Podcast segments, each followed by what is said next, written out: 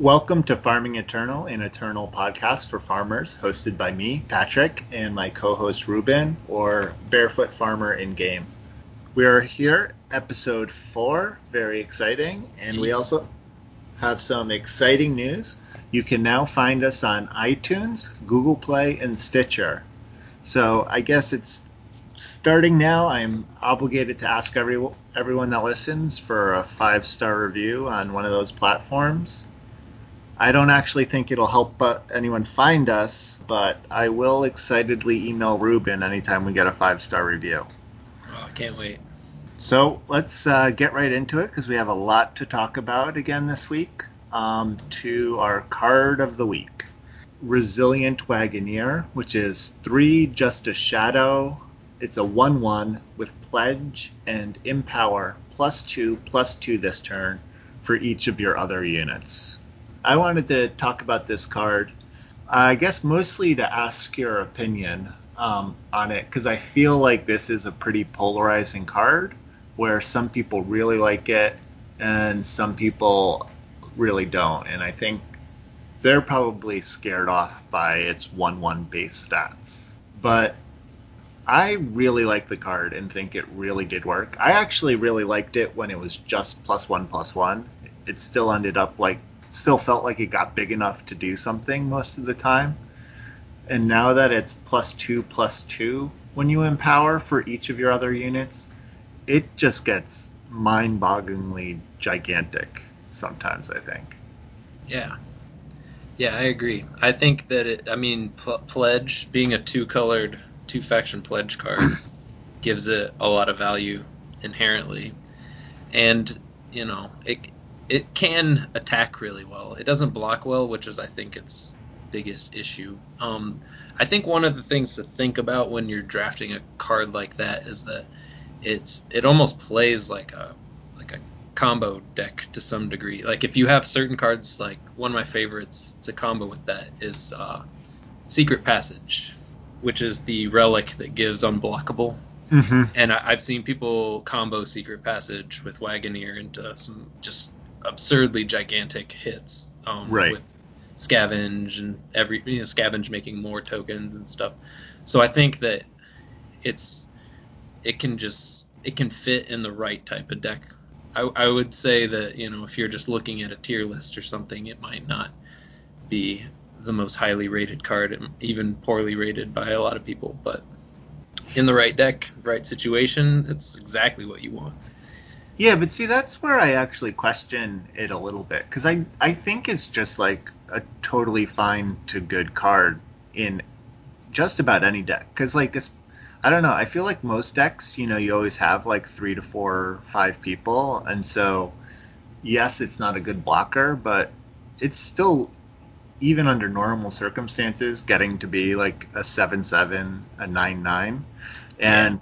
And it i think you know the problem is it doesn't have any kind of evasion or tramp overwhelm. Yeah. so if you have ways to do that that's where it really can shine. But you're uh, right even even in general if you have a go wide strategy you're definitely going to want yeah. a wagoneer in your deck because it's yeah, going to demand a trade of some kind. They, yeah. they're going to have to put people in front of it. Right and you know you could they can only chump for so long and they're not no, they're not playing anything bigger than this guy when it attacks. If you have even a reasonable board, yeah. So, I I don't know. That's just. I'm not saying this is right, but I just think that people in general are maybe undervaluing this card a little bit. Yeah. Yep. Don't play it in a defensive deck that doesn't have lots of units. yeah. Yeah. If you're if you're drafting, you know, Time Justice Shadow, Kerendon with big you know big units and a little more slow controlling plan, the Wagoneer is absolutely not where you want to be because mm-hmm. it won't play defense and it won't do much on offense either. Right. All right, is it my turn to do my card of the week? Yeah, please. Oh, boy, I just chose a bunch of cards in one category that is merchants.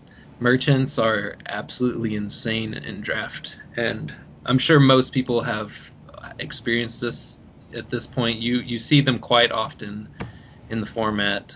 Um, they're not super rare, um, and they do a lot of great things, both you know regular merchants and smugglers and draft are great.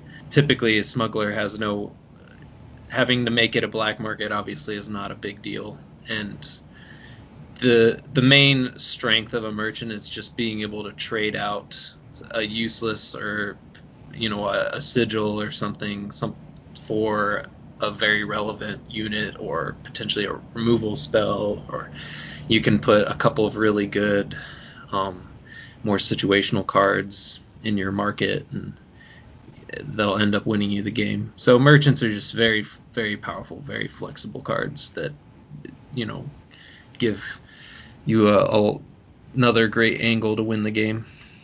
So pick them up if you see them they're highly worth it and I, would say there's there's a few you know you wouldn't want to pick a merchant over a big flying bomb or something you know four four flyer for five or something like that but I still take merchant over just about everything else. Yeah, yeah. For me, the hardest part about merchants is remembering to then pick up situational cards because I have a market. Uh, you don't have to think about that. You always end up with a number of those. Yeah. This well, you should have some some playable excess cards to throw in there. Yeah. I, I've I don't know. I've never had to think about picking things up intentionally for merchants. I, I mean, sometimes you see people do that, but more often than not, you won't have trouble. Yeah, well, I I guess you know, like sometimes you'll be like late into a pack, and then there'll be like just another filler, like three mana, three or you know three power, three three or something, and also a disjunction. You know, in those times where you're like, oh, you might as well just take the disjunction because that could make it in, into your market if you have a merchant. You know, like that could make it into your market. While you probably don't need your sixth. Right. You know, yeah, that's cost. a good point. So th- those are the situations where I'm, since I'm, I guess I'm often drafting on mobile, so I'm not necessarily. I don't. I'm not always counting all my units every single pick or something, and I'm like, oh well, this will probably you know this is a reasonable card, and so I end up not picking those like good situational cards that could make it into my market. Okay, going into next our next segment, the seven win run breakdown. I had a pretty middling week of uh, three threes and four threes, and uh, Ruben quit drafting, so there were no seven win run decks from us, but luckily our um, dear listeners came through and uh, we got drafts from five listeners this week. Uh, Andrew, James, E Money um, all sent in drafts, and they had drafts from last week. So we've uh, they've been having a great two weeks of drafting, I think. And then we got um, drafts from Jose and Ben for the first time this week. So thank you to the five of you for sending in drafts and um, everyone else who uh, listens to this podcast. Um, if you do get a seven win draft, uh, please send that. You can send that to farmingeternal at gmail.com. And I post them to a spreadsheet, which you can find in the show notes or on our Reddit post. Um, and it has a bunch of different stats and stuff that you can look at and see kind of what decks are doing well. Ruben wanted to go over some decks again that people sent in. I thought that was kind of a fun segment last week. Um, so we'll go to that. All right, let's start with Andrew with a Fire Justice Primal, also known as Ixtun. All right, this deck is oh yeah, it's a beauty. With lots of great early plays, two Forge Masters, even a Notorious Scoundrel, which is the the rare when you put a when it has renown. And then you put a four two weapon on it. Yes, and and a wanted poster. Oh yeah, and for your opponent. So it's high risk, high reward type of card. I've I've always been a little too scared to play it myself, but I, I can see how in this deck, especially, um, with he's also has two granite acolytes, a bear arms, a changey stick, a ruination sledge, um, lots of really and finest hour ways to push through and keep it keep it dealing damage um, also has a Jennev merchant, like mm-hmm. we were mm-hmm. saying earlier. It's amazing. We'll go over look at his market here. He's got He only managed four cards in the market, so I guess that proves me wrong. My point earlier about always having plenty of cards. But they do have a Primal Sigil, a Pitfall Trap, a Krill, Merciless Pillager, 7 drop, and a Topaz Drake. So I think having, you know, a Sigil, a Trap, and a Topaz Drake at your in your market to go for is great. That's perfectly fine. Um, has a Siege Breaker, which is the six five trampling elemental for four.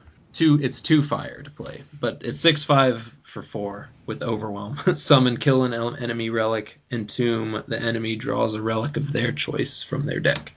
So it's uh, the the downside of the entomb is really barely a problem considering the stats on this guy. Six five overwhelm for four is just a that's an easy game winning card. Um, Andrew also had two Beastmasters and a Shaloot Captain in the deck, a Permafrost, which is great, Shingani Forge, which is a fun uh, relic that makes a 2 1 uh, weapon whenever you play a unit, so it can get out of hand really quick. Yeah, I feel so like that's another one of those uh, polarizing cards where some people really love that card because it can take over games, and then some people, me included, feel like it's sort of a five a five power do nothing card. A lot yeah. Yeah, uh, Forge is a bit better. I think there's there's that one uh, Justice relic that you know you have to pay two to pump a guy, mm-hmm. and that one's a lot worse than Forge. Forge is one that just accrues value on its own after it sits there. You don't have to pay any extra to get the effects. And if you get something like a scavenge with forge, it makes three axes when you play it. So there's there's some ways to really make that card just very very powerful. Mm-hmm. Um, in this deck, it's looking okay. I think Andrew already had so much with two Beastmasters and a Siegebreaker and the Shaloot Captain and a Valkyrie Arcanist that it's almost overkill the forge. Um, mm-hmm.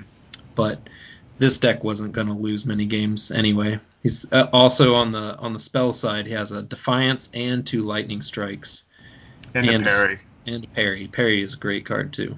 Um, so just a really solid deck that uses some good renown effects and has a very good late game. This is uh, not necessarily related to Andrew's deck, but kind of more to your card of the week. Is there? You mentioned putting um, a removal spell in the market. Would you actually do that? Would you just put like uh, a pretty good, yeah. just like kill a unit? there are there are a few that I think are borderline for main deck. Um, like the seven costing shadow one. What's that uh-huh. called? Uh, in, yeah, inspired violence or something. Yeah, yeah, you know everybody. Uh, I'm sure listening knows what I'm talking about. Um, I think that that card is is the type of card that shines in a market. mm-hmm. It's not as where you want to be in your main deck. You don't want to be picking that early, but to right. throw a six or seven costing removal spell in your market is perfectly reasonable. And yeah. sometimes they're pretty easy to pick up even.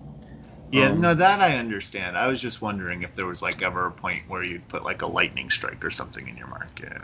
Oh, maybe if I had like three or four lightning strikes. Yeah, exactly. Okay. I'm like, is there a number of like annihilates yeah. you would need to have before you're like, oh, maybe this fifth one goes in the market? I don't know. No, most removal spells are going to make your main deck. Yeah. Um, just certain ones like violent gusts, you know, things that are yeah, yeah, the conditional ones right. or super expensive. I think I would keep those to the market. Okay. All right. Well, Andrew went seven and two with that deck. Way to go. All right. So now we got let's let's compare another uh, Fire Justice Primal deck that James here sent in. Let's see. So this one has two Bannermen, two Copperhall Porter, and a Crown Watch Paladin, and an Oni Samurai at the front end, with Granite Acolyte, one of those, which is my favorite card. Um, two Court Mages and a Surveiller. So they picked up some, you know, of those vanilla pledge cards that a- actually end up doing quite a bit of work in a lot mm-hmm. of decks. Um, and had ooh, a Burn Them All, a Conflagrate, a Fall Short, and Dragon Breath. Just did good job just picking up some extra removal. Gilded Glaive. Uh, Gilded Glaive is an interesting weapon that I'm sitting on the fence with a little bit, mainly because it costs two justice, and I have actually had problems casting it in some of my decks. Uh, even recently, I lost a game because I couldn't get to my second justice for, for it, and it, it also it kind of makes your your power sequencing weird when you have a card that has empower that you you want to be able to get the two justice before the weapon, you know, Right. so that it can come down and get the the effect. And I found that sometimes that's that's hard to do, and sometimes you even forget. Yeah. I mean, luckily, um, James here is pretty solidly justice as his main color, so yeah, that helps. I'd, I'd say this is this is one of the first decks, seven win decks we've gotten that that you know doesn't look particularly broken just f- from looking at it. It's very solid, lots of good cards and Mhm. everything, but nothing. There's not a whole lot that sticks out to me as being super broken, except for the fact that he has pretty good fixing with the two Bannermans and a token, a couple tokens, and then just a good top end. Yeah. Um, that's that's when cards like Court Mage. It's I'm sure as he was drafting this, he was assessing and realizing that you know he has got a New Order Watchwing and a Skycrag Wyvarch and Beastmaster, and just needed to get to those late game Yeah. effects. No, I agree. I feel like any deck of mine that has uh, two court mages in it, I'm not feeling particularly great about. So that's uh, this is I think a pretty impressive, probably well played seven win Oh yeah, seven win deck. yeah. I'm sure he had to play tight to get those those seven Yeah. wins. I mean, burn them all is I think a very good card though. That's true. Burn them all is a bomb. Absolutely. All right. Great job, James. Thanks for sending in your decks. All right. Oh yeah. Now now on to the main event. A deck that required very little effort. we we both actually had the had the luck of watching this stream um, that E Money did, at, where he drafted this just absolutely absurd uh, Kerendon Time Shadow Justice deck Yep, um, for it was uh, mostly mostly main Xenan with a with a splash of justice. very light splash of justice. Yeah, and it's uh, deck twenty five for anyone that uh, wants to look at it later. Yeah, everybody was coming by to to the stream to see this thing because it was it's bonkers. He so okay, let's go through the number of just absolutely ridiculous, just rares that he ended up getting, um, rares and legendaries. So he got an Iron Fist Chancellor, which is an amazing. It's the the two drop legendary that can copy itself once you hit five and make a copy with all of the weapons on it. So Yeah. it can just pump out. It's a two drop that can pump out an army for you. Yeah, and with tribute, it's a two it's a two drop that's a four four. Yeah, yeah, yeah, that's right. It has a tribute effect as well. Um, had triple Amethyst Acolyte, which is a card that's just even better than it looks most of the time. that card's See last week's episode. and very easy to cast. Just one Shadow of Influence. It's all you need to get it done. Um, he also had a Memory Dredger, which is also a bomb. It's three four for four flyer that brings back uh, two or That less. brings cost- back an Iron Fist Chancellor. It brings back yeah, and he's got a Scorpion and an Iron Fist Chancellor and a Resolute Monk to bring back. Actually, we never even saw him play or connect with the Dredger in his seven. This is an easy 7-0 for the record. Um, we haven't even gotten to the really sweet stuff though. Had after the Memory Dredger at the five slot had two Elder Astrologers, which is the four four flyer for five that pumps and gives life steal to one of your guys, and that card's uh, obviously just a bomb, flat out bomb. Um, and a Moonstar Moonstone Vanguard, which is the five five endurance sentinel for five that draws cards when it attacks and gains life when it blocks. Uh, and a Temple Captain, which is the sixth drop uh, Time Lord with Overwhelm to pump your team. Uh, so And a Yeah, worm that- calling. and a worm calling, so just crazy stacked on that top end. Just really all. I mean, all those cards are just and he ended up with two Begons. Your favorite card ended up being really good in a lot of games that I watched, and a Suffocate, and a Devour, and a Dispel.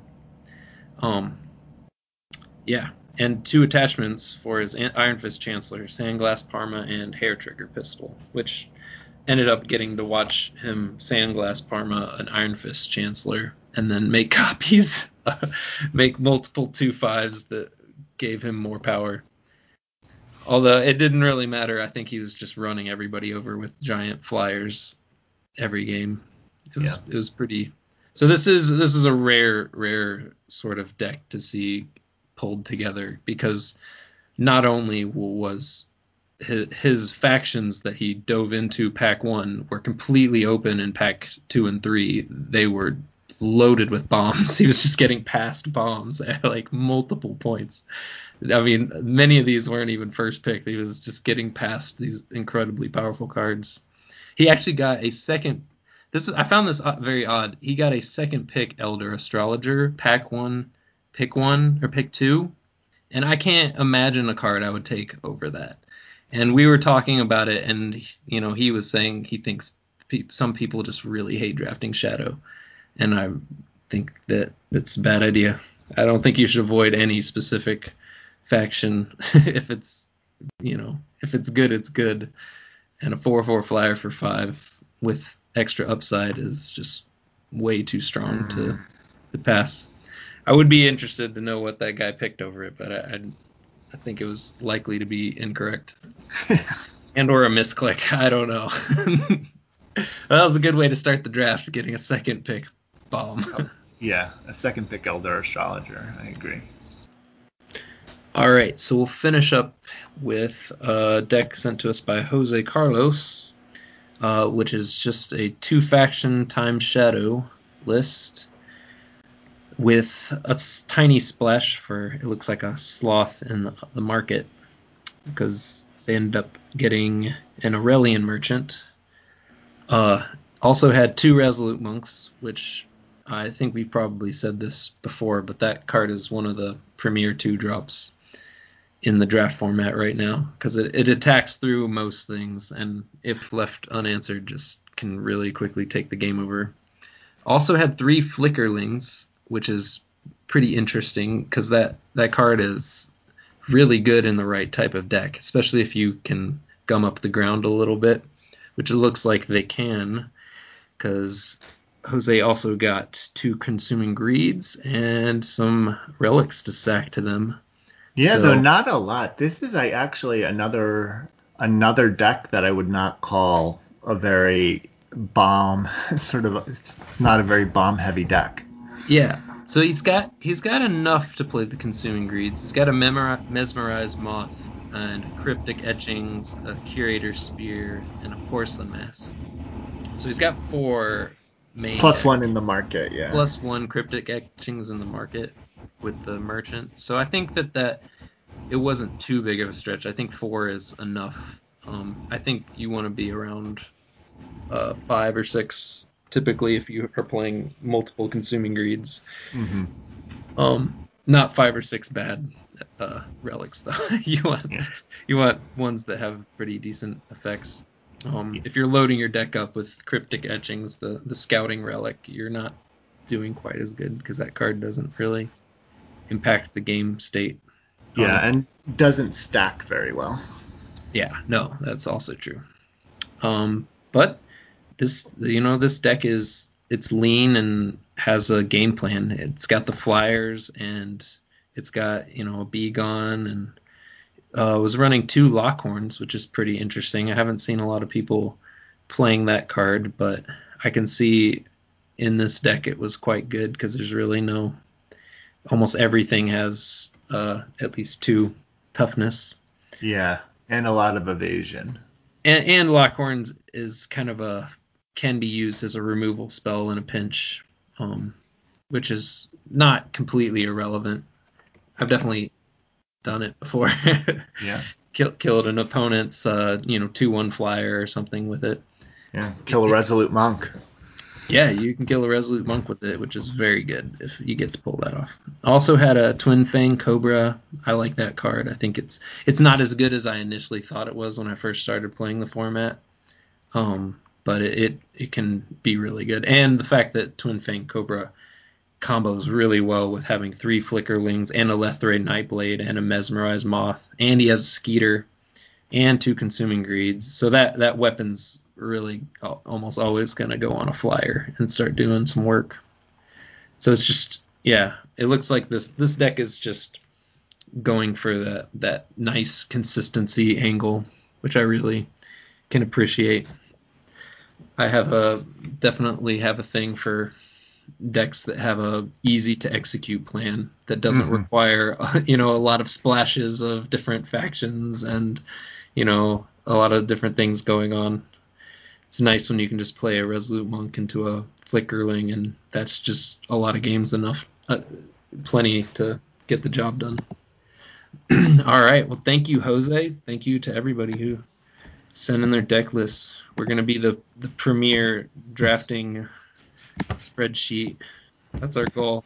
We want we want to we want to get as many as we can to really, you know, get the statistics in. So this is this has been very useful for me personally, um, seeing what people are pulling off and seeing you know what is being successful generally. Yes. Which, yeah, takes us into your next segment here. Yeah, I'll just uh, every week we like to give a little overview of um, what people have been drafting and uh, maybe the overall stats. Um, so this week, uh, Skycrag and Elysian uh, were the top color pairs, uh, with each uh, having uh, there were five of them in the 13 drafts that we uh, received this week. Uh, is still right up there with four decks this week, um, which makes Xenan and Elysian the most winning decks overall, making up uh, 40% of decks each. And uh, what that is, is uh, in one section of the spreadsheet, I have color pairs. So, for example, um, if your uh, you know, fire, justice, shadow, that would add a mark for fire, justice, and justice shadow. So the it's not like Elysian and Xenan make up uh, 80% of the decks, but they each make up 40% of the decks, and there's probably some overlap there. The other uh, kind of fun thing is I want to congratulate James for being our first uh, off tricolor or uh, shard seven win deck, and uh, he won with a fire primal shadow deck, and we don't know the names of that yet, so that's yeah. all we can say. Way ahead of the curve there, man. Yeah, yeah, he's about six months ahead of everyone else, I think. I have not tried any off-color shards yet, and I I feel like oh I'm ready though. I seal I sealed up that top hundred spot, so I'm back to drafting. I'm gonna be experimenting. I'm glad everybody's sending me all these great decks to give me some inspiration.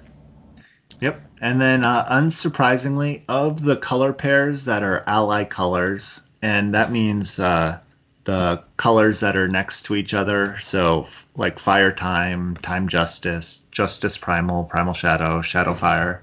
Those are all obviously the least represented of the decks, um, which makes sense since they're the most sort of unflexible uh, pairings to use as a base. Then Justice keeps being the least drafted color, with yeah, it's the least of, drafted of the five colors, and also um, of all the enemy color pairs, all the Justice ones are the least just drafted. So kind of surprising. That makes Rakano uh, one of the least represented color pairs in our spreadsheet, and Argenport also, which is kind of surprising because I still think uh, people think that the Fire Justice Primal deck is the strongest, but it seems like at least. I mean, again, we don't have a huge sample size, but you know, people seem to be prioritizing the the Rakano or the sorry, the Skycrag base as compared to the Rakano base for that deck. That is interesting. Yeah, I, have heard a lot of people saying Justice in general is not as good. Um, I guess the the numbers are supporting that to a yeah. certain degree, but I, I, I I'm gonna stand by my statement earlier. Don't don't avoid any specific faction. That's a surefire way to end up forcing a bad deck or yeah. missing missing signals because there. I think the actual takeaway I'm seeing from this data is that you can make almost anything a seven win deck. Like it's doable. We have certain. There are definitely certain uh, factions that are more successful in general and are stronger when you do have them come yeah. your way. But yeah, I, I, I would never suggest forcing anything. Yeah, no, I think actually every single um, of the tri factions has at least one seven win uh, draft in our thing. Oh yeah. So we have so far uh, five people have uh, seven seven wins with Auralian, two with Winchest, two with Kerendon, four with Jennev, and three with Ixtun. And even when I said the main colors, like Justice has uh, 10 of the 24 decks, or 27 decks, has Justice in it. So 37% of decks have Justice. While Time, 19 of the 27 have Time in it. So 70% of the decks have t- Time in. Um, so, I mean, it is a big difference, but, you know, it's not I mean, I guess time is just so far above everyone, actually. Yeah. Uh, t- time's in 19 of the 27, Primal's in 15 of the 27, Shadow's in 15, Fire's in 12, and Justice is in 10. Throwing that out there that, you know, still still seems like time is is kind of where you want to start, I think, if if it's open and then kind of work from there is sort of what I've been going with. So next uh, to our main topic uh, this week, uh, Ruben wanted to talk about uh, yeah Ruben's six tips to getting seven wins in his uh, Ruben's drafting tips and tricks segment. Yeah, I've got I've got plenty of tips and tricks, but I, I wanted to hit a few important ones this week. Um, and see what you think as well. I, I, wanted to make it accessible for newer players too, for those of you listening who are you know still uh, struggling or learning. Um, these are all hopefully easy to understand points. Um, but let's get into it. First thing I want to talk about is tier lists. Uh, I know that a lot of people in a lot of different games, tier lists are just the thing everybody goes to. I've used them in all sorts of different games I played, you know, from back when I played like League of Legends, even, you know, something like that, where you have meta games. Um, but a tier list, in, as far as drafting goes, they're a good starting point in Eternal, um, and they can definitely help you with learning to read signals by knowing which cards the community kind of is valuing higher or lower. Um, but ultimately, a tier list is not going to get you through to creating absolutely optimal decks. Because um, really, the the key here is is flexibility and determining at each point, at each pick, what your strengths and weaknesses are with your deck, with what you're building up. Um, so even a card like you know Mass Entomancy, one that we talked about, how it's pretty bad generally. Um, and a lot of tier lists have it as rated very bad. But sometimes it's very useful, and sometimes you have to have it because, say, you got you know a triple wormstone deck, and you were struggling to have decent playable spells. Um, you're you're gonna have to play that mass entomancy. So it's the the point here is you know to use the to keep tier lists you know in the proper frame as like a good starting point but when you're when you're building your deck don't don't be like referring back to it too much like oh with this pick you know i should pick uh, this card over this card you know say say there's like a good unit or even just a vanilla bad unit and like a really great you know multi-faction uh, spell it, if you don't have a lot of units or you don't have a three drop, you're gonna want to pick up a three drop. You know, it's mm-hmm. so you're you're always just reassessing and building up, you know, the best deck that you can with the cards that you're being passed.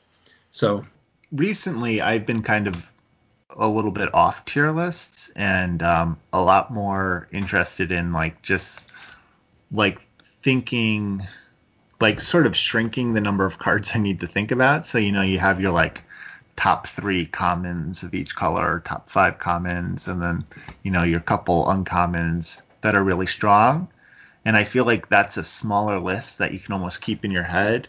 And then when you're drafting, you know, you can just look at it and be like, oh, are any of these cards like my pack one, pick one, pack one, pick oneable commons that I think about?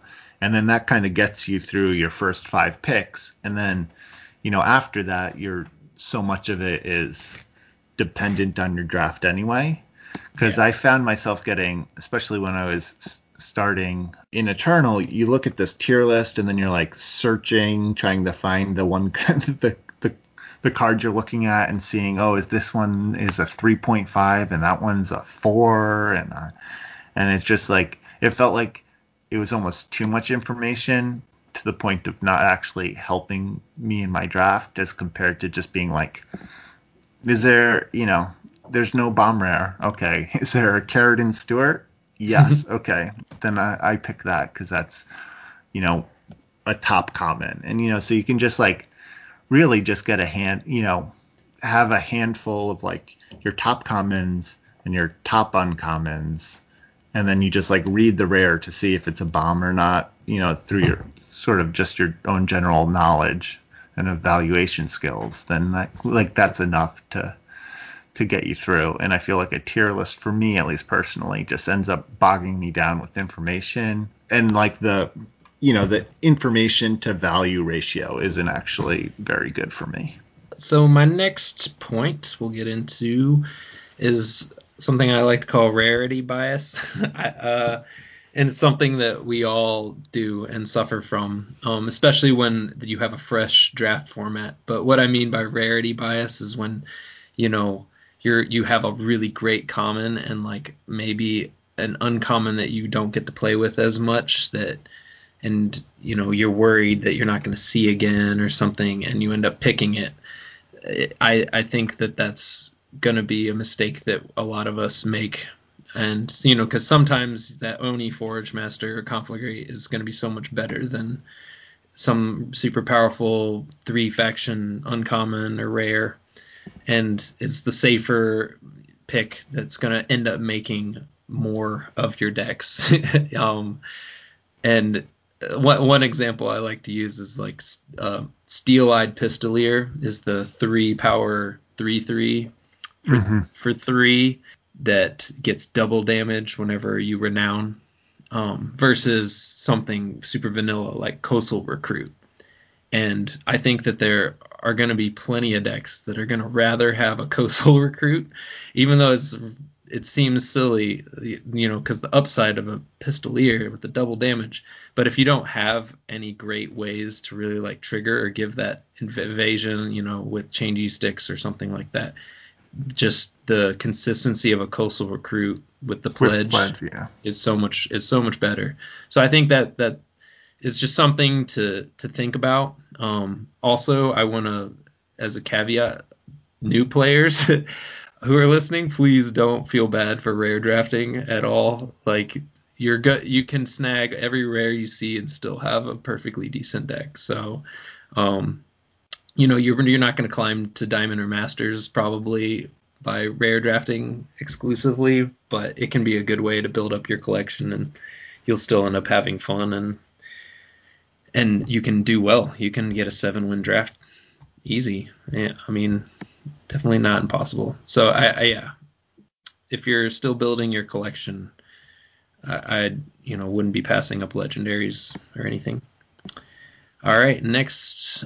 Uh, oh yeah, I just uh, wanted. Oh to, yeah, sorry, yeah, go ahead. Sorry, with the steel-eyed pistolier and coastal recruit, that's actually kind of an interesting example for me because uh, it's one of those where I guess I never would have put it as in like a rarity bias.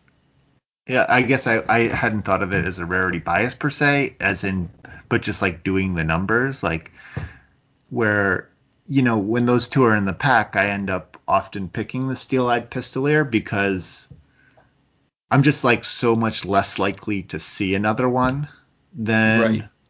than a coastal recruit. So I, I at least I justify to myself like I'm playing the numbers. Like when I have an uncommon and a common that are like sort of very close to the same level, I'm I often feel like I should just pick the uncommon because chances are I will see another of the common. I mean, if Right. the common's like a conflagrate where you're not going to see it, you know, past pick three or something, then it's different. But like a lot of them where you have a middling uncommon and uh which would make it, you know, a pretty good common. You're just like, oh, maybe I should just like take the uncommon because I'm probably going to see like three or four coastal recruits or whatever. I, I yeah, I definitely see what you're saying. It's it's it's just making the best choice at whatever point you are at the draft. Because a steel-eyed pistolier probably at you know in the very beginnings of the first pack hmm I, is probably better because the upside is stronger. But if you're you know late in pack four and you're looking for playable three drops and you don't have a lot of good renown, it's just something to be aware of. Yeah, no, I think it's just you're not auto auto picking an uncommon over a common or a rare or something over. you- You're always just need to pick the card you need the most. Yeah. And that's that's the important. and it's just here. a good another question to ask yourself like Yeah. am i picking this rare because it's rare or am i picking this rare because it's actually what my deck needs Uh, let's get to the next one. Influence requirements in Eternal Draft. So it's a little more forgiving than if you're if anybody's coming from Magic, where you have to tap a land to choose which color you get, you know, with it. Whereas in Eternal, once you get that influence, you have that influence to use however you need.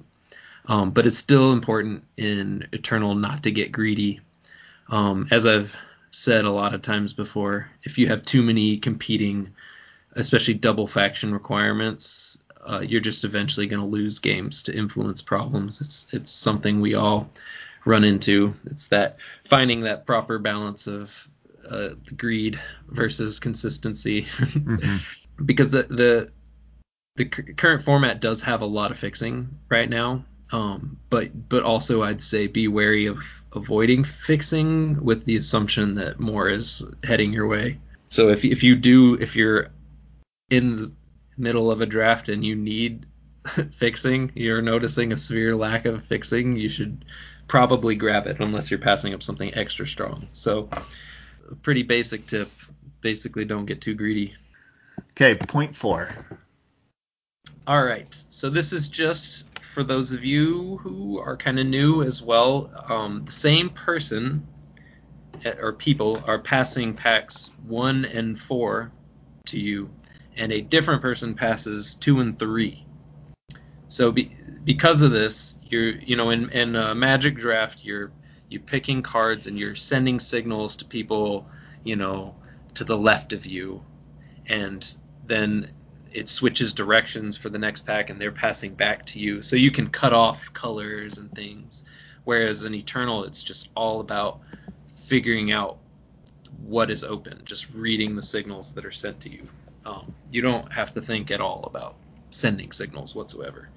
Um, so because of this the important thing to do in eternal is to try and find that convergence of those signals between you know your the person packing, passing packs one and four and two and three.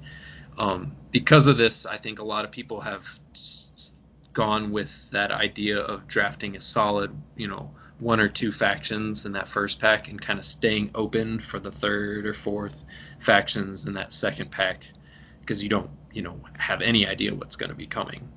However, I have to point out for this format specifically, I think the power level of the Defiance packs is generally higher um, you have a lot more of the the payoff cards and really powerful cards. They they kept the draft packs a little more vanilla, a little more like a lot of fixing, a lot of support effects and cards.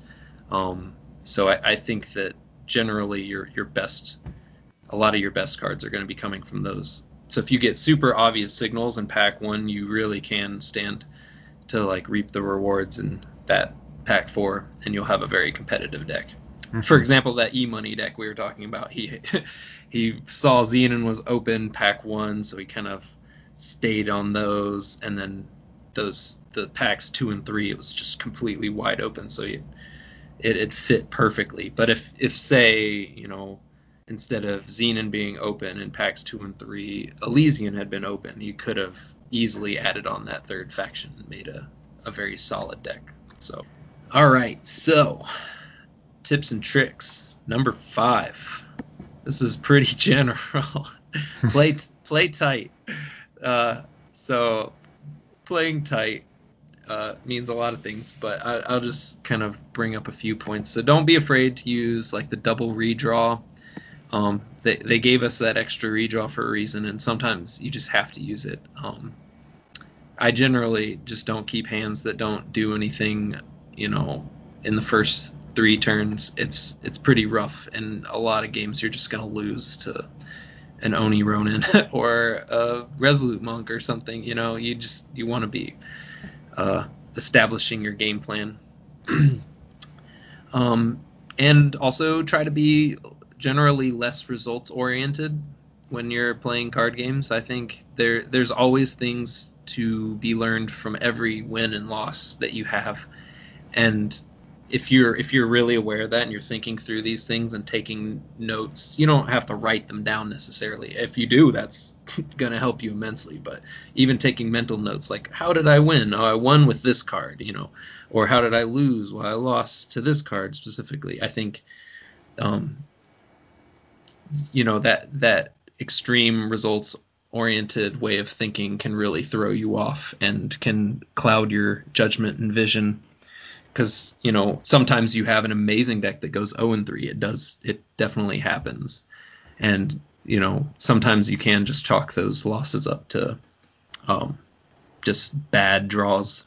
Um, though I, I, do think that you can there's something to be learned from every game in some way or another. You can always be you know thinking through whether or not a redraw was correct or not redrawing was correct. And I, I do that i spend a lot of time thinking through those things even in the middle of a game sometimes while my opponent's playing, I'll be like, oh god, wait, what was that hand I redrew? Oh right, it had this and this. That would have been so much better.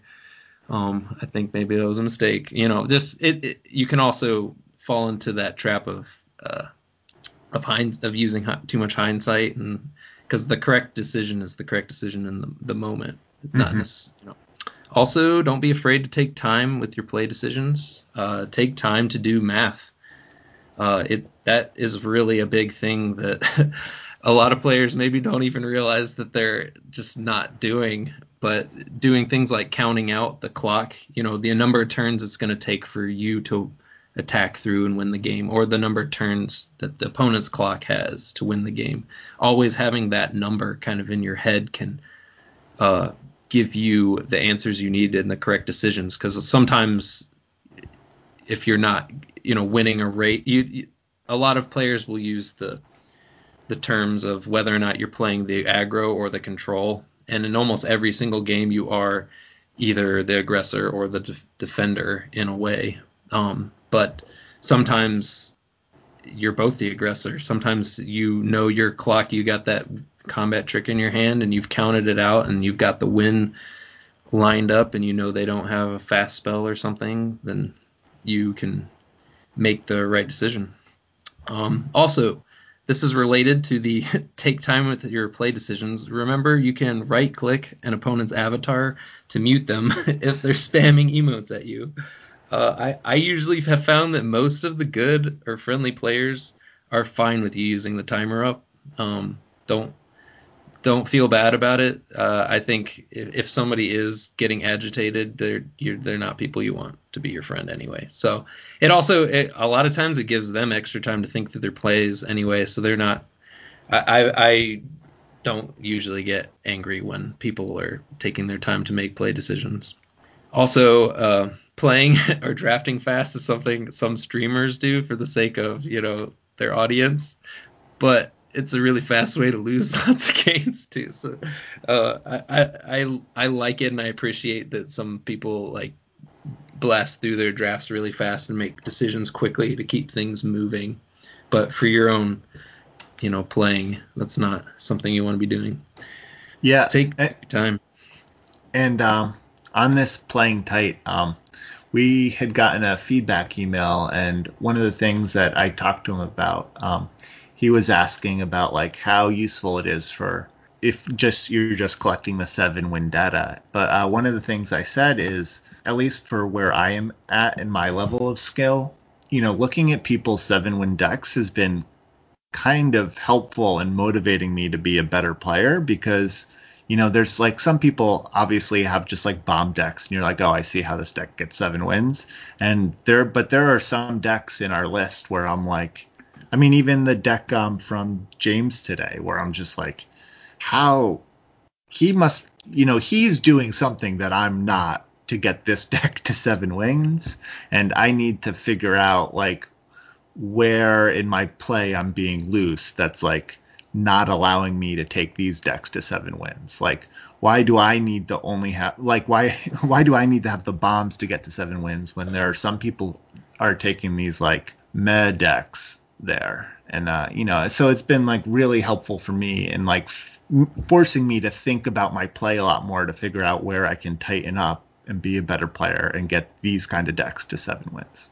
Okay, then number six. All right. So this is a an interesting one. Um, I just wrote down variance and tilt. So variance is just that concept that we are we're our the game that we're playing here, Eternal, is inherently fueled by variance. Like your draw depend you know determines what you're able to play with. It's not like chess where every everything is available to all people at all times and there's no hidden information variance you don't know what's going to happen it, it's what makes it fun honestly it's what makes it exciting but it also is what makes it very frustrating as well uh, and i'm sure many long-time card game players understand this and know this. I, I have a i'm come from a long line of uh, complaining card game players. My grandpa played bridge and i played with him. And uh, it's amazing how long that guy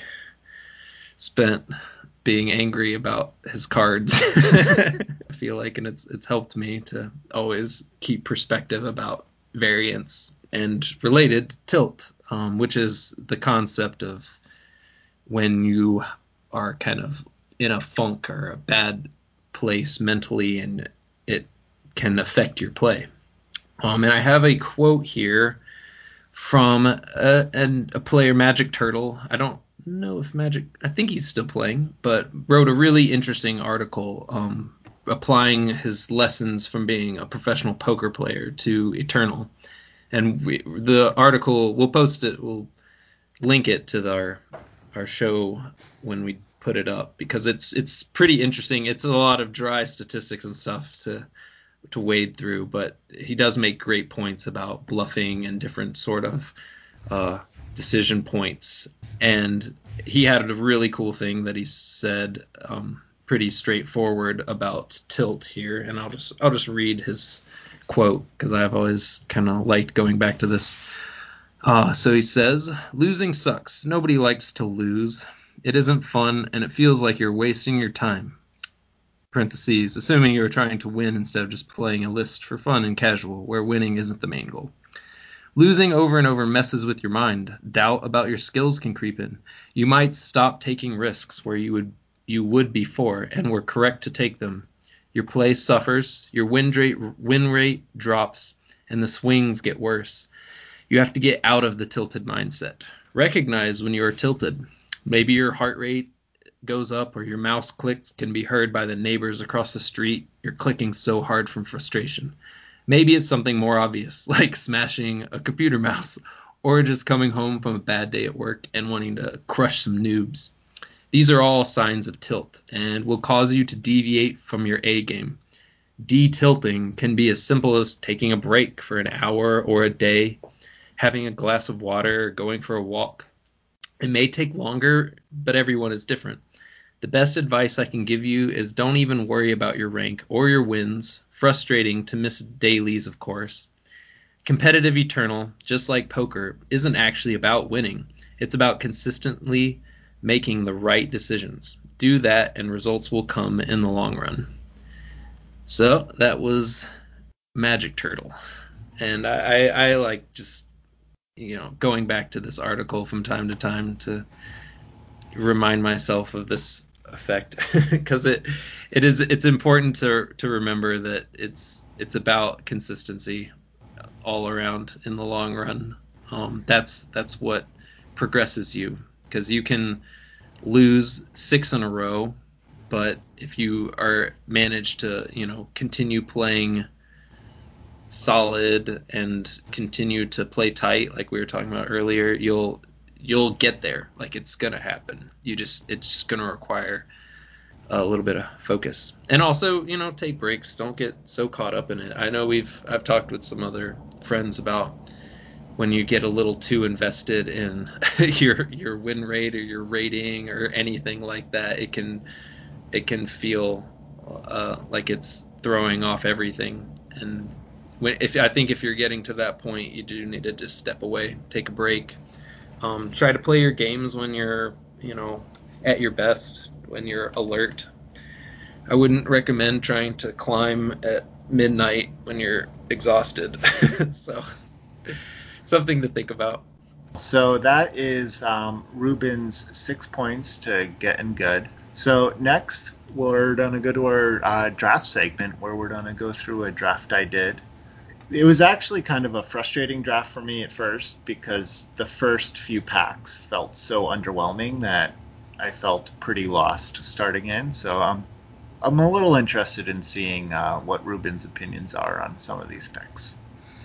Okay, so pack one, pick one. Uh, cards in contention are Display of Instinct. That's the uh, three power fire time primal. Deal four damage to an enemy, or put one of your units into your hand and gain its health, or negate an enemy spell. There is Twin Fang Cobra, uh, which is the four time time two one uh, deadly in Entomb. Uh, create and draw a plus two power Viper Fang with deadly, uh, Bannerman, and a Curator's Spear. And you took the Bannerman. I took the Bannerman. So that's a pretty disciplined pick. Uh, I think I, I would have probably picked the display.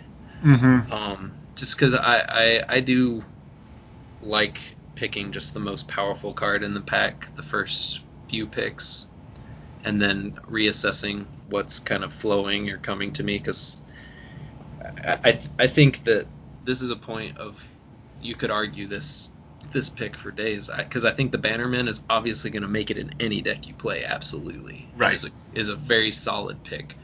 Um, it's just whether or not you know you want to be first picking something like that over a removal spell um, yeah, is it's close. It's actually much closer than you would think. I think.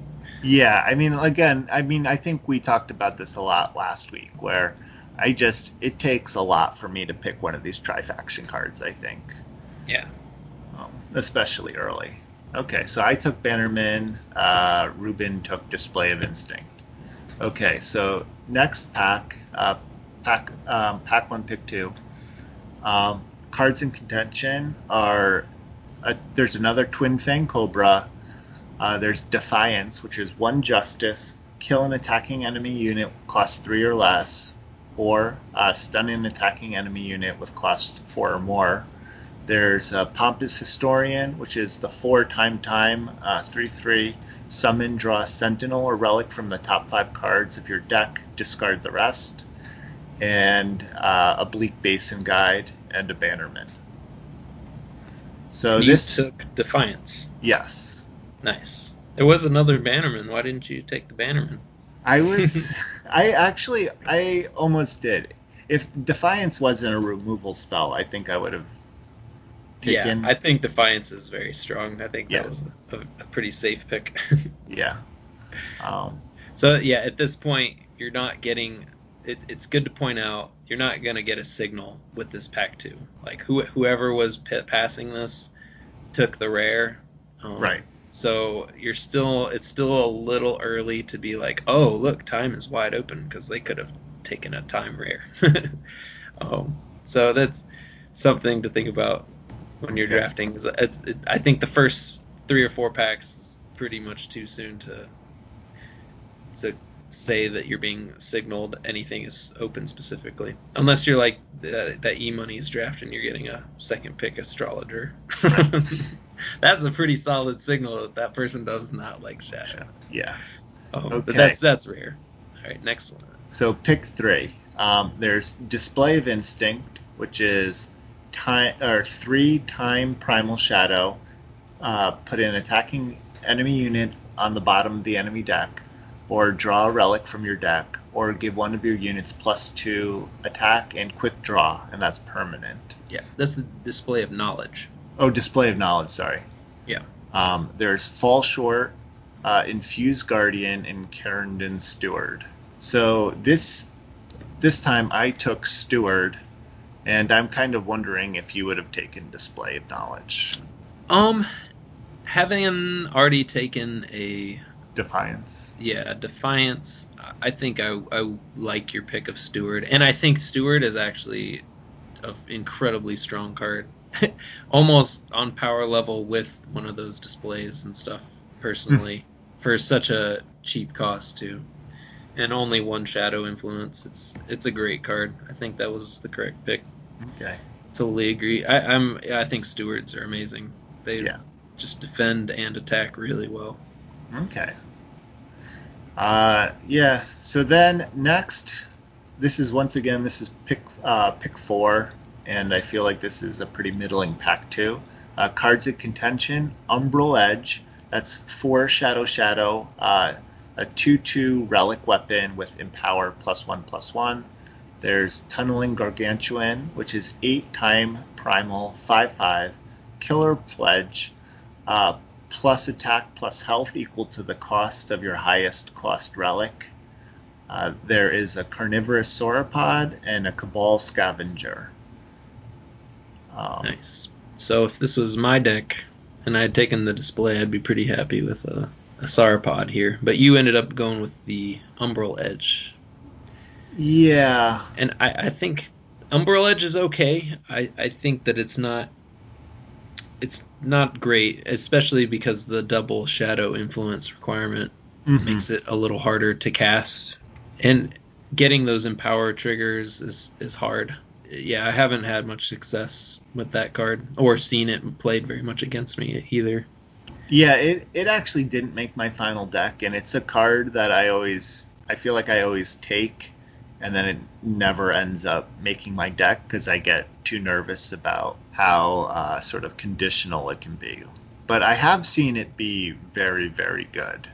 But in this pack, I do think Carnivorous Sauropod. This is one of those picks that we kind of always talk about. I do think Carnivorous Sauropod is a better card than Umbral Edge, but since I had a Defiance and Kerendon Steward, I was just like, well, now I would have all five colors, and I wasn't sure if the the Sauropod was was you know I don't think the Sauropod is better than Defiance or Kerendon Steward, so it made me want to lean just like I just picked like the best card in those colors, kind of. yeah I, th- I i can see that i think there is a little bit of a s- potential for a signal here with the Gargant- gargantua and the sauropod and the token of instinct all in the same Mhm. colors and surveillor is a perfectly playable it's the 5-2 pledge for four Right. in fire. I, I think that card is perfectly playable.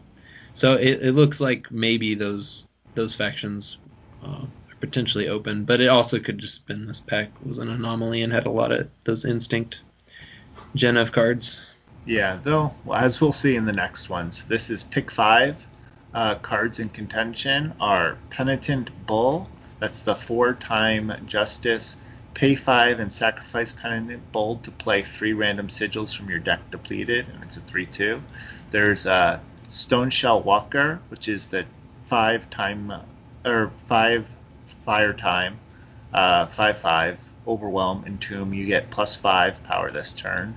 There's another carnivorous sauropod, and there's uh, in my colors there's a breath stealer and a coastal huntsman. So and a coastal huntsman. yeah, yeah, this is one of the few times where I think my, my deck would have been way better than yours at this point. yes. With my potential picks, because it, it, looks like that. Once again, that those colors are just wide open. Sauropod, Huntsman, and and Stoneshell Walker are all really good in that deck, um, mm-hmm. in the mm-hmm. Deck. Um, so it would be an interesting choice between those cards, honestly, if you knew you were in these so what? Yeah, what would you take between the the Stone Shell Walker, Carnivorous Sauropod, and Coastal Huntsman? Probably the Walker at mm-hmm. this point in the draft. Um, I, I, think that a five five overwhelm for five is just really good. Mm-hmm. Um, yeah, and, and so it's easier to cast. At this point, you're kind of thinking to yourself that you're you're giving up on the Kerendon Steward that you got second pick. Yeah, yeah, yeah, yeah.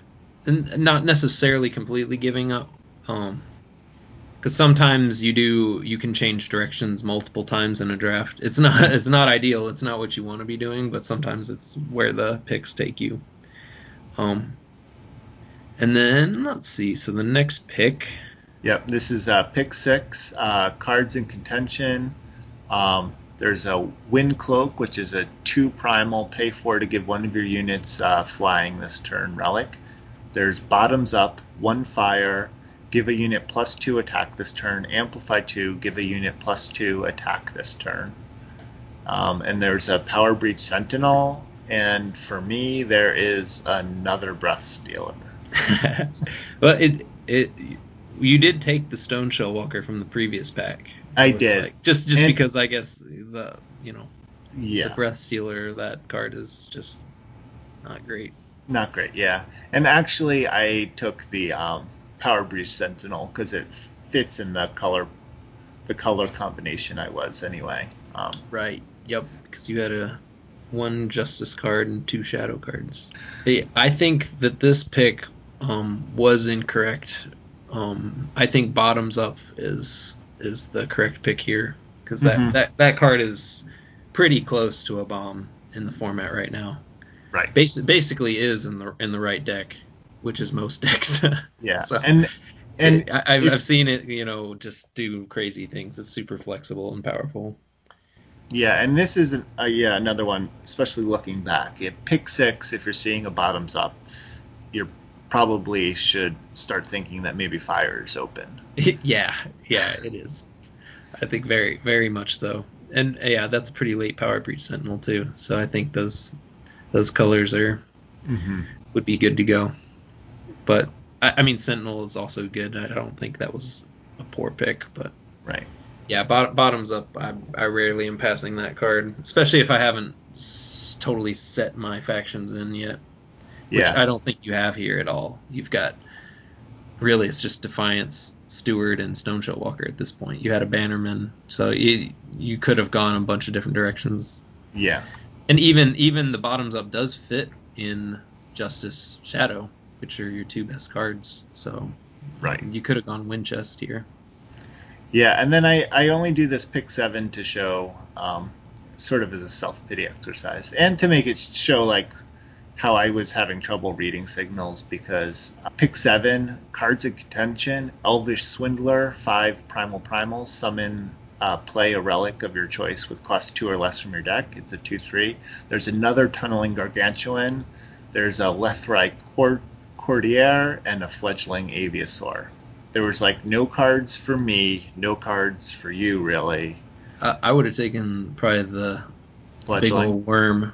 Oh, the, the worm. Gargantua. Yeah, because if you're if you're playing a slow enough uh, game plan, Mm-hmm. Which at, the, at this point I would have had a Stoneshell Walker and a Sauropod and the Tunneling Gargantua isn't a horrible card. It, the having pledge with two different factions is also pretty good, and um, in in a lot of these slower Jennev decks, you're getting to eight power a lot of games. So I think mm. I think I would have hedged on that one just because the other cards weren't really particularly appealing. Swindler is hard to. I mean, it, it can it can be good if you have, um, you know, maybe an Arachnid egg or two. Even then, that's not great. Yeah. So that, I, there's not a whole lot I can imagine snagging with the Swindler that's gonna have a massive impact on the game.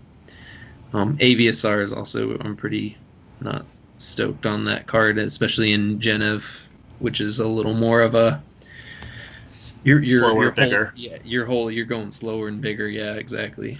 Yeah. So I, I probably wouldn't have ended up playing the Gargantua or anything, but I would have picked it. Yeah. See, I I never pick it, and I never play Gargantuan. It just eight is too scary of a number for me. Yeah. Well, it Which is work when it actually a lie down. because I, I actually put the uh, eight time eight eight guy in this deck in the end. So Oh yeah. Well, if you got a Power Breach Sentinel into Gargantua, that helps. that's true. I ended up uh, picking up a late Curator Spear and a Mob Rule and a Pack Beast. Nice. Mob Rule's very good. Yeah. So there ended up being a couple um, shadow cards coming late that I think weren't that bad. I mean, I think a Curator Spear, Spear you get them late, but I think they're pretty usable cards. Yeah. And, and the Mob Rule also, I feel like they end up going pretty late sometimes. So that made me think that maybe Shadow was open again. Yeah. But yeah. So then next, um, in this pack, uh, which was a much better pack, there's an Annihilate, which is two Shadow, kill a unit with a single with a single faction fast spell. There's an Insistent Automaton, which is a four time four five summon. Put one of your other units into your hand, and there's a Changey Stick. And you took Annihilate. I took Annihilate. Oh, yep.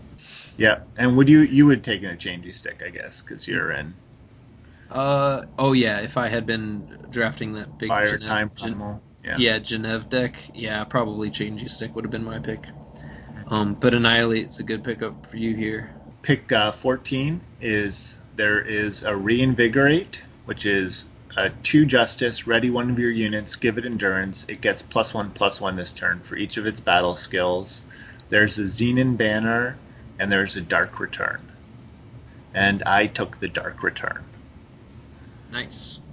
And uh, would you have taken the dark return or a banner at this point? You are definitely have the potential to head into Xenan territory with the Power, Power Breach Sentinel. Yeah, maybe, I guess I, maybe the Courtier, but probably not. Um, yeah. But yeah, Dark Return is just a great card. I, I, yeah, I think you made the right pick. Okay. Because Dark Return in a lot of games just says basically one power, draw your best unit, and give it plus one plus one. yeah, Dark Return's a great draft card. Okay, so pick 15. Uh, cards in contention. There's an Emerald Ring, which is three justice. Once per turn, you may pay three to play a plus one plus one weapon on one of your units. There's an Amethyst Acolyte, which is um, the gives an enemy minus one minus one. Um, there is a Peacekeeper Helm and a Xenan Banner for me, and then there's a Lightning Strike and a Ruination Sledge for you. or, or Ancient Defenses. uh, Or Ancient- common. Oh It's yeah, The relic that does three damage on summon. yeah. It's, it's pretty good in those Jennev Sentinel decks and stuff. And Hmm. and just being a three damage removal spell is good. Uh, You took the Emerald Ring here. For Yeah, The for the weapon pumping out. Yeah, you know, I really do like Emerald Ring. I'm not sure it was necessarily the pick to take here, looking at it now. Uh, what do you think you would do? I think I would have uh, probably taken the banner. The the banner. the Xenan banner there. Or Even- the or Acolyte. No, no, no, no. I forgot Acolytes. there. Yeah, it's like It's- even after yeah. last week. I yeah, I, I take that back. The Amethyst Acolyte is great. Um, Mhm. I think it's it's such a solid card that it's um we we are getting into the territory where you have to start thinking about potentially taking fixing, but you don't you wouldn't take fixing over just a elegantly powerful three drop like that like Amethyst Yeah. Acolyte. That's definitely in your main color. Yeah, I think it was the pick over Emerald Ring for your deck specifically too. You Yeah. got you know and a Dark Return and stuff. Emerald Ring really shines in decks that want lots of uh, renown triggers and stuff too. Pick uh, 16. There is an Oni Quartermaster, which is the 3 fire 2 2. When you play a weapon, draw a card. Uh, there's Infused Strike, which is two shadow, give one of your units plus three, plus one in lifesteal this turn, and a Civic Peacekeeper, which is uh, yeah, Civic Peacekeeper. The Empower Stunna unit. Yes. And you took the Civic Peacekeeper. Yes. Um, I think that was just about the best thing you had offered Ye- to you here. Infused Strike is okay. It, it can be a decent trick. You know, I wonder if this was uh, if this could have been a good time for me to to look at my token am- ambition and think maybe this is where I jump into fire and get rid of you know because I still for um, time only have a pack beast and that power Yes. sentinel. And Quartermaster is incredibly busted with Emerald Ring. Yeah, exactly. And Yeah. uh, I didn't know this at the time, but I actually pick up a second emerald ring, so I feel oh like oh wow! Yeah, and you had a Curator's Spear and uh, an Umbral Edge to also draw cards. off Yeah. of the Quartermaster. Yeah, I think I think you're right. I think Quartermaster was probably the pick here, and Yeah. and he- hedging on dropping out of the time for the fire. And that's really interesting because, like, by pick 16, I'm, I'm just usually in my draft. I'm not thinking about switching colors, and so I did. I don't know if I really even looked at the quartermaster. Of course, then I would have immediately doubted this decision with this next pick. Um, in the next pack, the only good card really are a Trailmaker and a Dispel. Yeah, Trailmaker is definitely a Okay. great card. Yeah. yeah, for sure. Yep. And then the next pick, there was there really wasn't anything, just a banner. And Eh, then that's not nothing. A zine, Yeah. and, a zine and banner's there was a Xenan banner. No, I saw a lot of Xenan banners this uh, this draft. Um, yeah, So it was good. It was the on color banner, and there wasn't really anything else exciting in the pack. And then you're giving um, up a Skeeter. yeah, That's okay. And then pick 19, um, there is there's a Cobalt Ring, which is the three primal. Um, once per turn, you may pay three to draw a card, then discard a card. An Amber Ring, once per turn, you may pay three to play a 1-1 Explorer, and that's a three-time relic. And a Wormstone, and a Xenan Stranger. And you took the Xenan Stranger. I took the Xenan Stranger. I only highlighted this pick because I was just wondering, Cobalt Ring or Amber Ring? Where are you at? On on those two cards specifically. Yeah, just if you were like, I I think Am- Amber Ring is a great card for the Relic payoff deck, um, Mhm. and and Cobalt Ring if you're in if you got Primal, you kind of need it. Um, it helps like Honey Pot do more damage and stuff. I think Amber Ring is definitely a much better card than Cobalt Ring. Being able to make a one-one every single turn can win games on its own. Just a steady steady flow of chump blockers against a lot of decks is enough. Um, I think that the, you picked the stranger, and I think that was probably the the safe pick here. Mhm. Um, Wormstone is the card that jumps out to a lot of people, I think, for power level. But you didn't have looking like you have a whole lot. Well, you got Dark Return, Defiance, Annihilate, Mob Rule. So Wormstone could be a a, potential. pick, a, a potential pick, but it also looks like you're um, going to end up three factions at this point in the draft. Mhm. So, so I think taking the stranger was correct. And it's two drop, and you didn't have a lot of. Pack three, uh, pick one. There wasn't really anything exciting for me. I mean, there was an Emerald Ring and a Xenan Stranger. I think were the only two cards that were worth taking for me, and I took another Emerald Ring. And at this point, I had uh, one, two, three, four, five, uh, two drops. I guess with I guess so. The reason I highlighted this is like with five two drops going into pick one of pack three. Would you take the stranger, or are you like, ah, this is actually I probably am pretty good on two drops, and Emerald Ring is a pretty good card. Um, I don't think a second Emerald Ring is going to make your deck.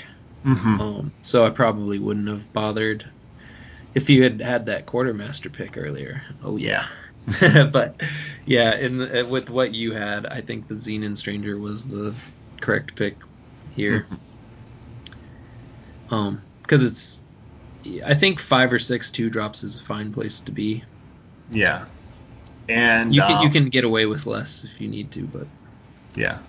And then uh, next up, card 38, actually, pack, uh, pack 4, pick 2.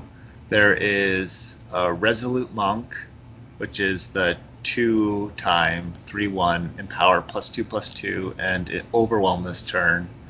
Uh, and a barrel through and an infused guardian. And um, I took the Resolute Monk. Uh, I think you probably would have taken the Resolute Monk.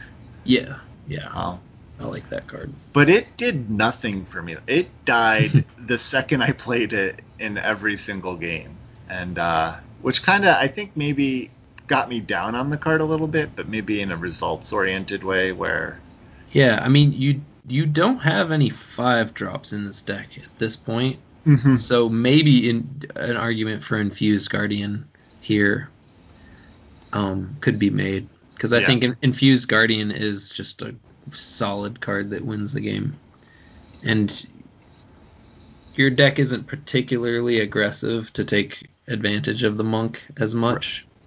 right. You're looking a, a, little more defensive to me at this point, so maybe infused guardian was probably a little better.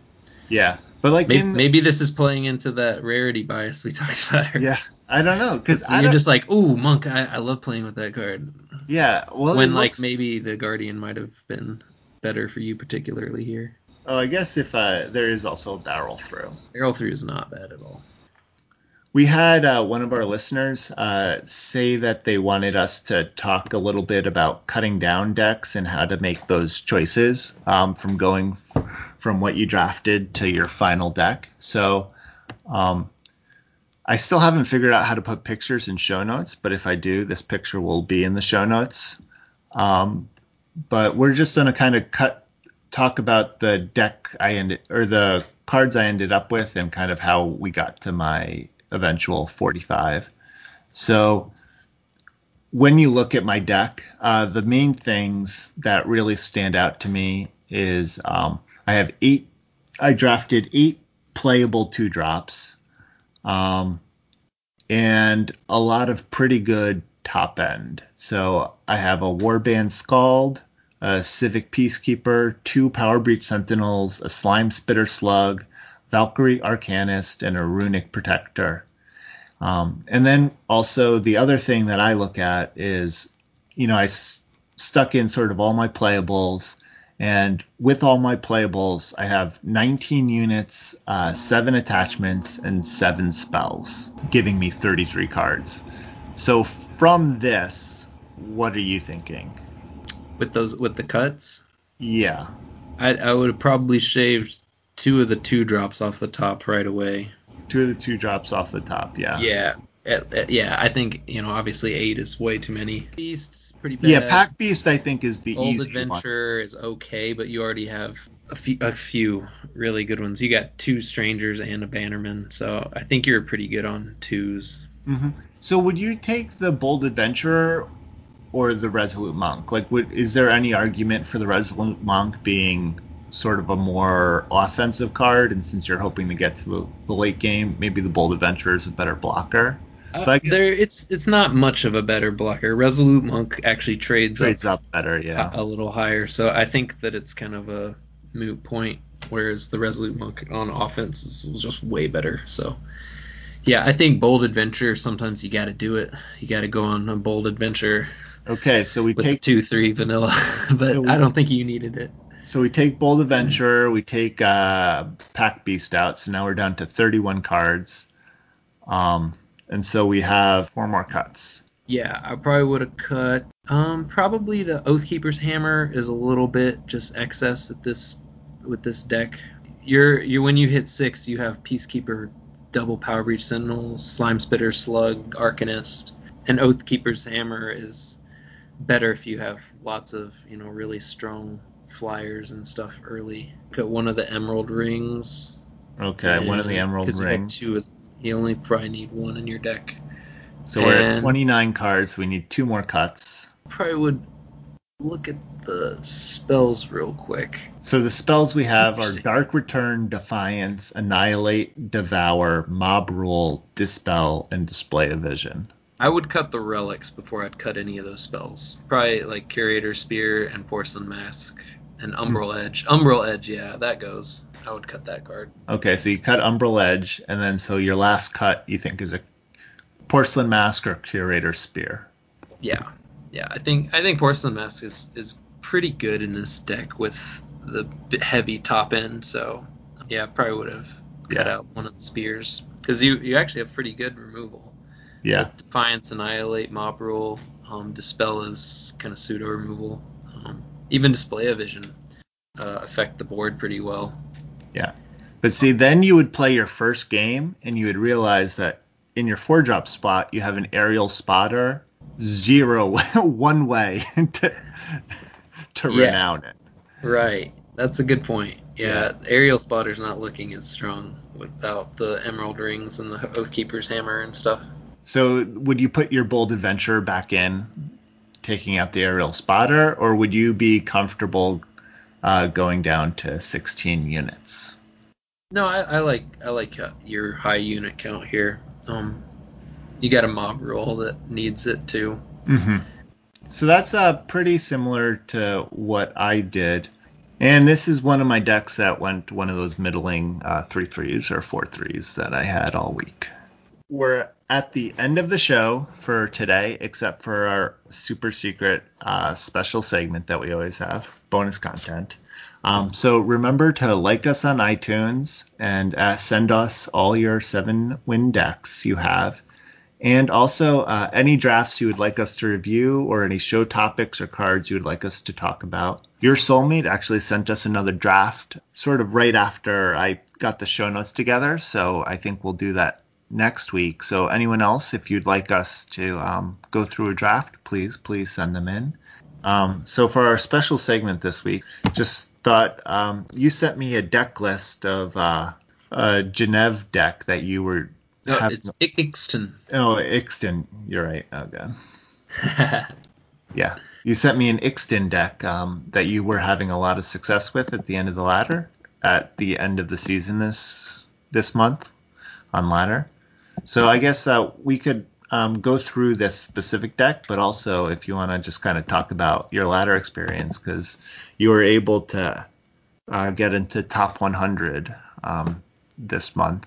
yeah, I managed to do it in in ranked and draft. Yeah, this, and- this time around. Finally, it took it took me a while. I kept uh, sliding at the end of every month. Yeah, and I mean Right. this this month, right? I feel like right before the end of the month, you were kind of bouncing around in the two hundreds a little bit. Oh yeah, I know. I was up as high as five hundred Mhm. a few times. Um, but this was the this Ixtun um, Howling Peaks deck is the one that I used to slowly grind back up to it. It helped that I I kind of was already sitting solid in draft, so I got to put most of my time and effort into playing ranked. Um, but it, it's pretty straightforward deck. It ran eight smugglers, um, that you know, four Howling Peak and four Red Canyon smugglers, and to go with the smugglers, I ran three Jotun hurlers and three and f- four Zos, which I and four is- Jotun Fuse Scholars. yeah, yeah. I, Oh, I brought up the- the, the, I- hurlers specifically in the Zo because they Right. give you so much utility for popping cards in and out of the market. Um, it feels really crazy when you you know market away as though, and then later get him back and get extra treasure trove. You just can ac- Mhm. accumulate so much value. Um, but I, I also went pretty heavy on the. I did four Ixtun cargo and three Seek power, um, along with the four torches, because I, I felt like uh, I I I like having the one of Rizon in my market, and that spell count. It's not hard to get there, but um, this helps pretty much always guarantee that I'm going to have that life steal effect as well, and it has really helped. And also, this deck is just drawing cards and you know playing a seek power most of the early turns, and has uh, four hailstorm and four Harsh Rule is really your you're leaning very heavily on those cards as well. Mhm. Um, cause Yeah, and to oh sorry, I was just gonna say, and to finish the deck out, there's four Howling Peak, four Torches, uh, four Strategize, and four Wisdom of the Elder, and 25 Power. Yeah, yep. That might be too man, too much card draw. I, this deck is a grind fest for the record. Um, I, I don't recommend it if you're not uh, excited by control decks because this is a pure control deck. It it does it, it plays the control role in every single matchup. Even like the slower uh, ramp decks and stuff, you're kind of anticipating them with Boar and things like that. Um, and also the trick with Boar, in case other people haven't haven't figured this out or learned it or, or seen people do it, you can it, against some decks where they're gonna play multiple game winning relics. You you play you you know smuggler for your Boar, and then later on, if you get a second smuggler, you set it up so that you Boar get a copy of Boar smuggler put away that boar back into your market so that you can retrieve it later. Because when you're running eight smugglers and howling peaks making copies of smugglers like it's really easy to get access back to your market. And that's kind of an important line to know about i think with these styles of decks. Um, mm-hmm. um, but the the magic of this deck with the eight smugglers is definitely the market um, i got a rizon and island clan mother who is pulls her weight very much in a lot of matchups, just dropping that thing down and silencing, you know, Zal-Cheez and stuff is or whatever, and then being able to activate it really easily because you typically have no problem getting playing power every single turn with this deck. Mm-hmm. The amount of cards you're drawing. Yep, and then so you also have a Cauldron Cookbook and a Burn Them All. Yeah, yeah, I like Burn Them All a lot.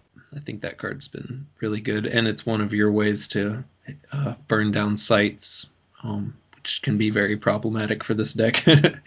you don't have a lot of ways to interact with sites, um, especially with only the one Rizon in the market. Um, yeah, that's when Burn Them All really shines. Yeah, I was actually the reason I kind of wanted to talk about this deck is well, one, you were having a lot of success with it, but two, it just doesn't look like a successful deck to me.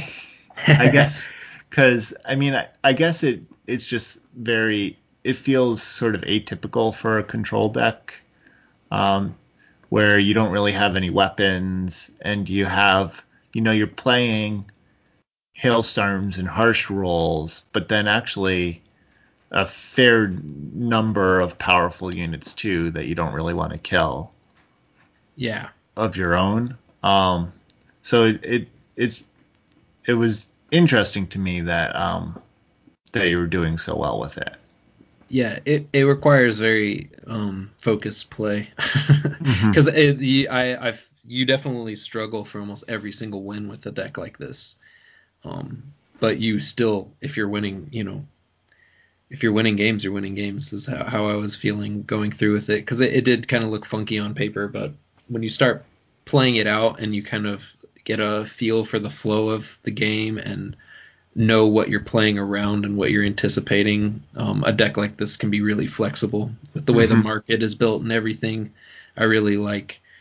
I, I like that, and I like that it has Jotun Hurler, which makes snowballs, which is very significant in a lot of matchups. You know, killing Hojins and stuff and mm-hmm. initiates and things like that is really good. Um, so you got you know three Jotun hurlers and four torch and four hailstorm. It makes it so that you're and four harsh rule. You can really like stall out aggro matchups quite well. Um, mm-hmm. This deck in its current uh, form, I don't have any Cobalt Waystones, which is something to take note of because if Maul gets popular, this deck would just get absolutely obliterated by Maul. Like it's not even close. There's no way I can beat Maul ever. mm-hmm. How how would you say this deck does against Argenport? Because that's what I was facing the most of actually. Where I mean, where I was in Diamond last month, or you know, I, near the end of it. I think you can outgrind a lot of those decks. Mm-hmm. You you have to be flexible as to what their end game is. Um, be really scared of uh, chains. right. Um, Ch- chains is pretty devastating if it goes unanswered, just turning all their piddly stuff into things that I can't torch or hailstorm away anymore, mm-hmm. or or you know howling peak, um, gunning down and stuff.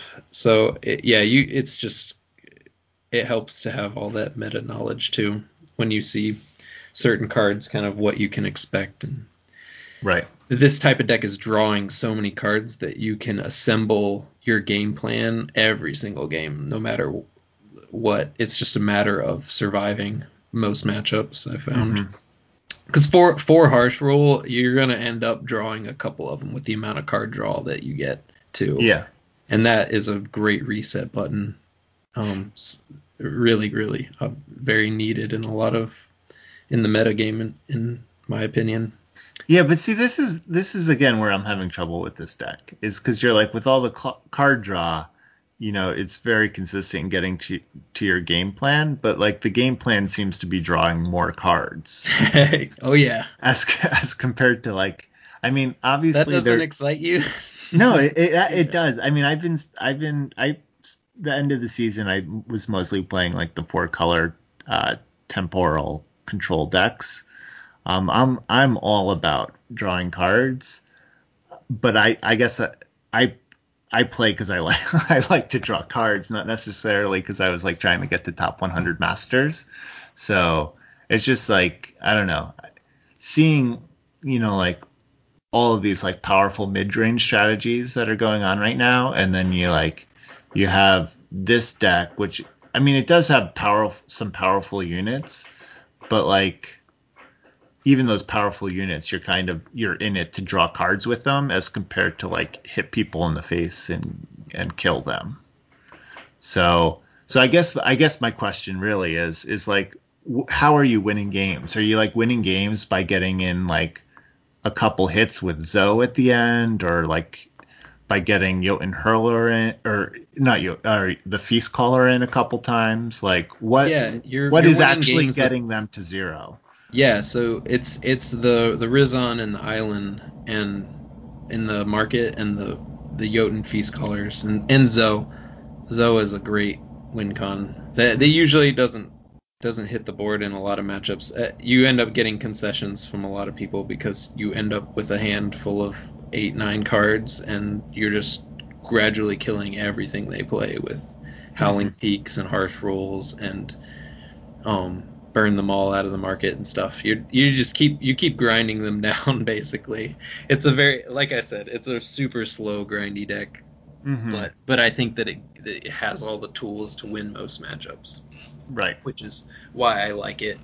And I like a deck that has lots of early plays and um, continues to to filter and draw through their deck with you know things like strategize and stuff because that that's really the kicker for a deck like this is you never want to miss like a power drop ever Mhm. and that that can sink you immediately if you miss your your drops because you want to be smoothly getting into howling peak range every single game so i think that that that has helped that's the reason why so much of the card draw really exists is to keep it consistent Right. and I think I think Hailstorm's pretty good right now. Personally, I've, I've been running into a lot of Grenadins and a lot of you know Rakano aggro and stuff. And Hailstorm just wins the game on the spot against some of those aggro decks, especially. Yeah. So that that is that's felt good. But yeah, I, I mean I've, I've played other decks too, um, but this was the one that I did the most climbing with. So what what are you going to start this month with? Are you a start slow and have fun for a little bit kind of player, or are you don't you're starting hard? Uh, no, I, I usually like to feel things out and play thing, uh, try things out and experiment a little bit for a while until I find what's working. Though this was already working at the end of the last season, and not Mhm. enough has changed to make me go off of it probably. So yeah, I'll probably be playing this starting out, and but but I uh, you know the ECQ is coming up at the end of the week, so I'll be I, I'm I'm definitely the type of player to be very open, and I'm totally down to net deck at the last minute if it seems like the correct call.